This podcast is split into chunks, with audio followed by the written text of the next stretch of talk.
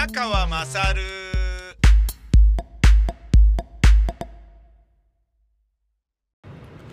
お前の母ちゃん宮川まさるです。えー、今また、あの、走ってまいりまして、えー、ちょっと気づいたのはですね、えーっと、僕が大泉中央公園だと思っていた場所は、大泉中央公園ってすごい広いんですけど、で、まあ全部が大泉中央公園なのかと思ってたんですよ。なんかそれの玄関っぽいようなところから入ると、まあ道隔てた向こう側も公園とかだから、これも地続きな大泉中央公園なんだろうなと思ってたんですけど、実はですね、和光樹林公園というところだったみたいで、その道を隔てて向こう側の公園は、和光の、えー、樹林公園というところだったみたいなんですね。だから僕はちょっと申し訳ないなと思うのはですね、東京都民でありながら、えー、小池百合子さんの教えを背いて、毎朝毎朝越境していたってことですよ。えー、放送では言いづらいですけど、脱北していたってことですよ。違いますけどね。違いますけどね。しかも今、えー、越境してまた戻るっていうことを、ちょっとしてましたね。越境といえば緑の牢獄が、台湾から西表島に来てね、で、もうそのまま炭鉱夫として働いて、西表島で骨となるという、なんかこういろいろな、切ないことがね、あるけれど、えー、そういったような、あのー、ことを思い出すならなぜ越境とか脱北とか言ってるんだお前はっていう感じですけど、えー、そういうことだったみたいです。そして、これちょっとね、あの、ランニング、ランニングじゃねえや、ジョギングだ。すいません。ランニングとか言いましたけど、すいません。ランはしてないです。ジョグです。ジョグ、ジョグ、ジョグ。時速7キロ未満ですから、ものすごい遅いですからね。本当に。えー、だけど、いいんです。ちゃんと30分走り続けるっていうことなんです。あのー、朝の6時台に行くとおじいさんがやっぱ多いんですよね。で、7時台、8時台になってくると若い人が増えてくるんですよ。多分だからまあ、10時からの仕事とかね、午前中休みとかっていう若い人がだと思うんですよ。今日、そんで小雨降ってたんだけど、構わず行くぜっつって行ってきたんですね。途中で晴れたからよかったよかったでもあったり、途中で降られてゲゲゲって思ったりっていうことが、まあ、引きこもごもあった数十分間ではあったんですけど、雨が降ってるということは、えー、その走ってる、他の人の走ってる T シャツが濡れるわけですよね。ただでさえ汗で湿ってるのに雨食らって濡れて、結構な、あの、美女美女になるわけですよ。で、それがですね、美しい、あの、スレンダーなランナーの女性が、びしょびしょになると、まあ、あの、なんていうんですかね、スポーツブラとかが、スポーツブラじゃない、普通のブラとかが、普通のブラね、不能つブラね、が、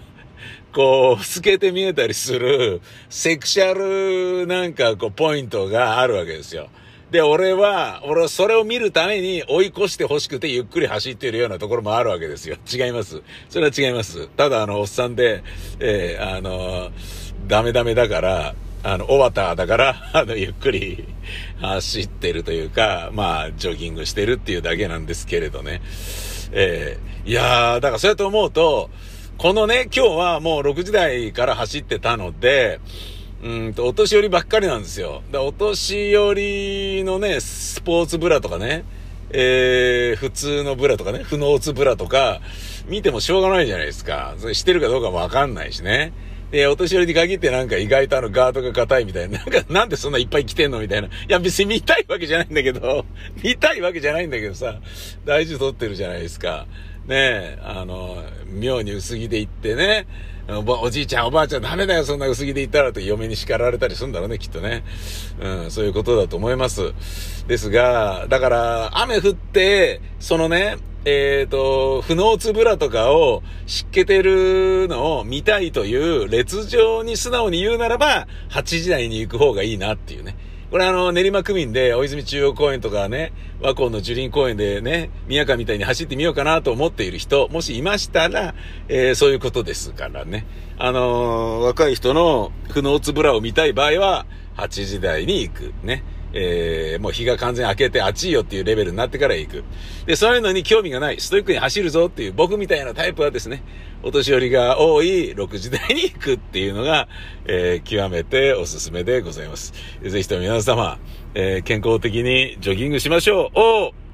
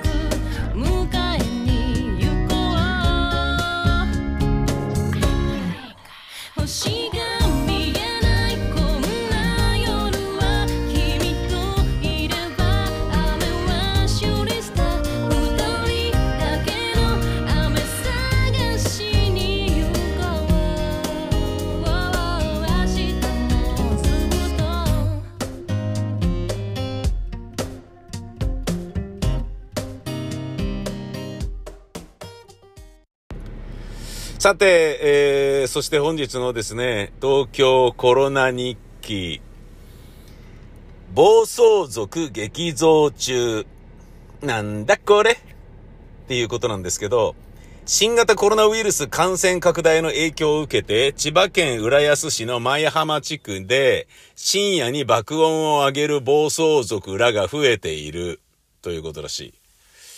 感染防止のため東京ディズニーリゾートの入場者数が制限され、周辺道路の交通量が減ったことで、夜景目当てに集まっているとみられる。住民から多くの苦情が寄せられており、浦安署は、千葉運輸支局との合同取締りに乗り出した。担当者は事故にもつながると警戒を強めているということです。なるほどね。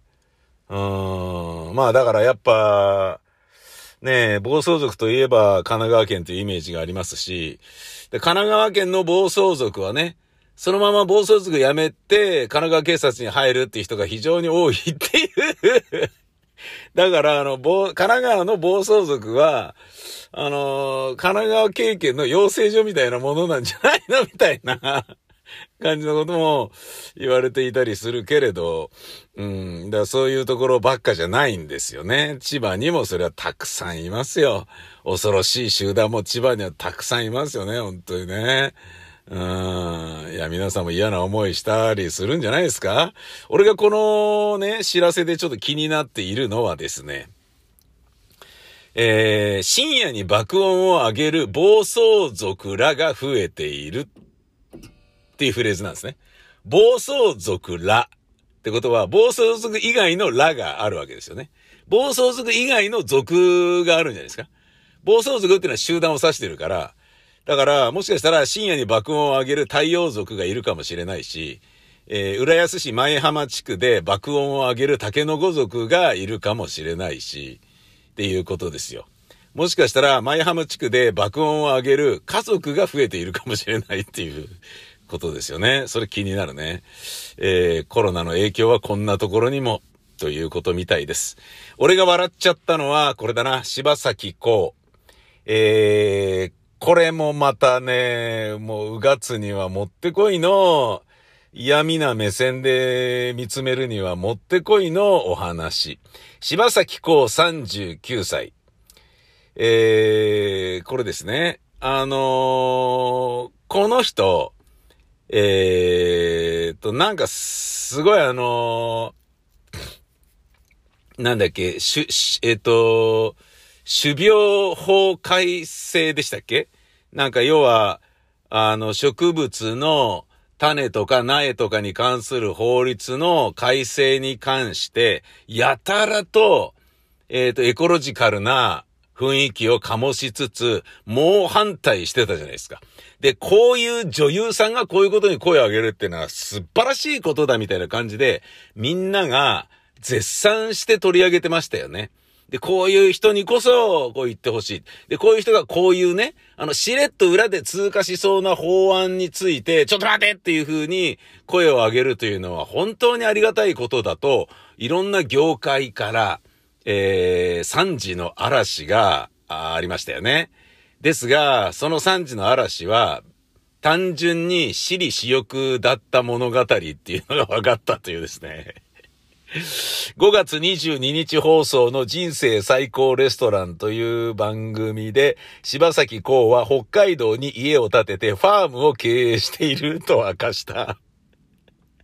そのファームの共同経営者は、フー・フェイフェイさん、39歳の中華系の実業家だという。柴崎幸が社長を務めるレトロワグラース株式会社の経営が悪化しており、登記を確認すると、2020年5月に資本金が約1億6000万円から8500万円へと減額されていた。もうだから、すっげえやばいんだよね。ふざけんなよって、もうだから自分の会社がピンチだから、反対、反対って言ってたっていうだけじゃねえかよ。なんなんだよ、この女っていう。もうね、それが分かって、本当に面白い、腹ほれひれはれな状況。どうですか、皆さん。つまり、なんかね、人が声高に言ってるということには、裏があり、その真実があるということですよ。だから会見ボイコットする選手がいたら、その人は実は鬱だったっていうようなことがあったりっていうですね、いろいろなところに光と影があるってことだな。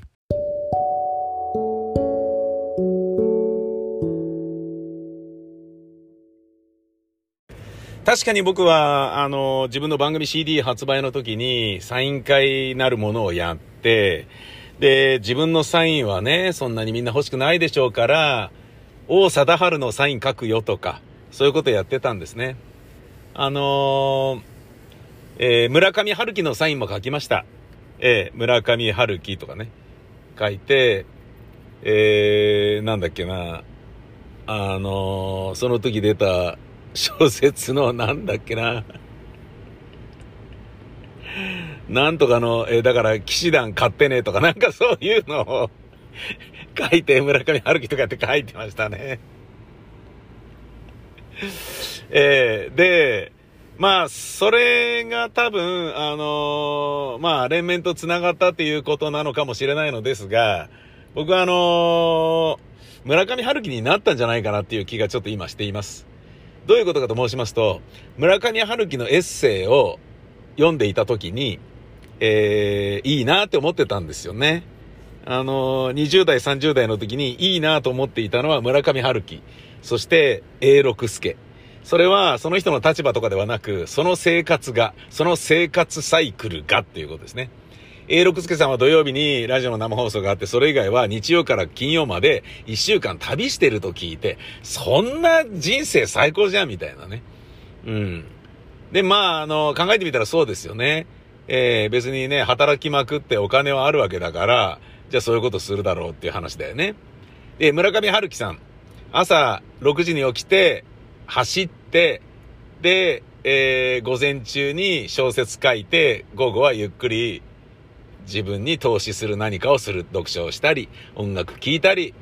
酒飲んだりとか、そういうことでしょうね、きっとね。で、それをアメリカのニューヨークで過ごしていると聞いて、すげえいいなと思ってね。で、ご自身でマラソン大会出たりなんかしてね、それも出てましたけど、なんだよそれと。完全な勝ち組じゃんみたいな。まあまあまあ、もちろんね、圧倒的な勝ち組であることはその両者ともに間違いないんですけれど、それがね、いいなと思ってたんですけど、僕がこのですね、えー、一週間にわたり、毎朝5時台に起きて、えー、必ずね、あのー、公園に行って、走るっていうことをやって、で、帰ってきてるわけですよ。で、戻ってきて、家で、あの、シャワー浴びてから朝ごはん食べて、そんでちょっと休んでから活動開始みたいなね。で、休む時間がない時はシャワー浴びて、朝ごはん食べてすぐ家を出て仕事に行くとか。で、それでも意外となんとかなってたりするので、その代わりやっぱ夜寝るのが早いんですよね。10時とか11時とかには布団に入って、で、もうちょっとあの小説家、活字でも読むかな、みたいな感じで、読み始めると、まあもう数行読んだだけでもう眠くなっちゃう。でも非常にいいことなんですよね。で、その、走ったけど午前中仕事、で、午後も仕事みたいな時はあったんですけど、今まで何度かね。この一週間で当然ありますよね。で、そういう時になると、あの、やっぱ、えー、っと、しんどいので、翌日の午後から仕事みたいな時は、朝ごはん食べた後に、もう午前中から昼寝みたいなこともした時ありましたね。30分ぐらい。でもそれがまたね、体をシャキッとしてね、あのー、素晴らしいんですけど、で、これがですよ、皆さん。考えてみてください。なんかあのー、今、今み、意味やとか言っちゃったけど、今僕が話したこの生活、よーく考えると、大掴みに言うと村上春樹と同じですよね。あの、俺春樹なんじゃないですか？春ちゃんって呼んでもらっていいですか？今度から俺のことを。今、そういう風に思ってますね。ですが、あのー、村上春樹的なね、えー、生活にいよいよ俺も入ったなと。その割にはガチャガチャ働いてて、えー、なんかうまいことね、スマートに、あのー、なんていうの、ダイエットとか、ジョギングとかできてねえな、みたいなところはもちろんあるんですよ。ええー、あのー、初日はね、何しろ腰とか痛かったしね、すっごいね。えー、でも頑張るんだ、みたいな感じでやってたんですけど、ちょうどね、雨が降りそうで降らないっていう晴れの日が、え、続いたからすっげえ良かったんですけど、ただ、まあ、この、村上春樹にね、共通するようなことで言うとですよ、村上春樹が風の歌を聴けで、まあ、一躍人気者になった後に書いてたエッセイで、あの、何かね、人と飲みに行った時に、面白話をお友達とする時に、あ、でも村上に言うと、小説に書かれちゃうからなと言って、だから言うのやめとくよ、っつって、なんかあのー、友達のね、エピソードを教えてもらえなかったことがあるっていうのをちょっと残念がっていたのが、あの、かなり前にあったんですよ。30、20、30年前ですね。で、それはね、あ、わかるわかるみたいなね。僕はあの、ラジオのフリートークで喋ってると、それによって友達が減るっていうのはバンバンありましたから、それ関係ねえよみたいな、どうでもいいよみたいな、番組が面白くならそっちの方がいいぜみたいな感覚でいたから割とね、どこ吹く風というか、まるで頓着していなかったから、それもね、僕も村上春樹も同じだと思うんですけど、ただ、こんなね、共通点があるように思える村上春樹と私ですが、えー、決定的に違うなっていうふうにちょっと感じたことがあるんですよね。それはですね、今日あのー、まあ走った後に、体操してたらですね、もうあのー、まあ走ってる後半からちょっと気づいてたんですけど、ふくらはぎがすげえ痛えなっていうことに気づいたんです。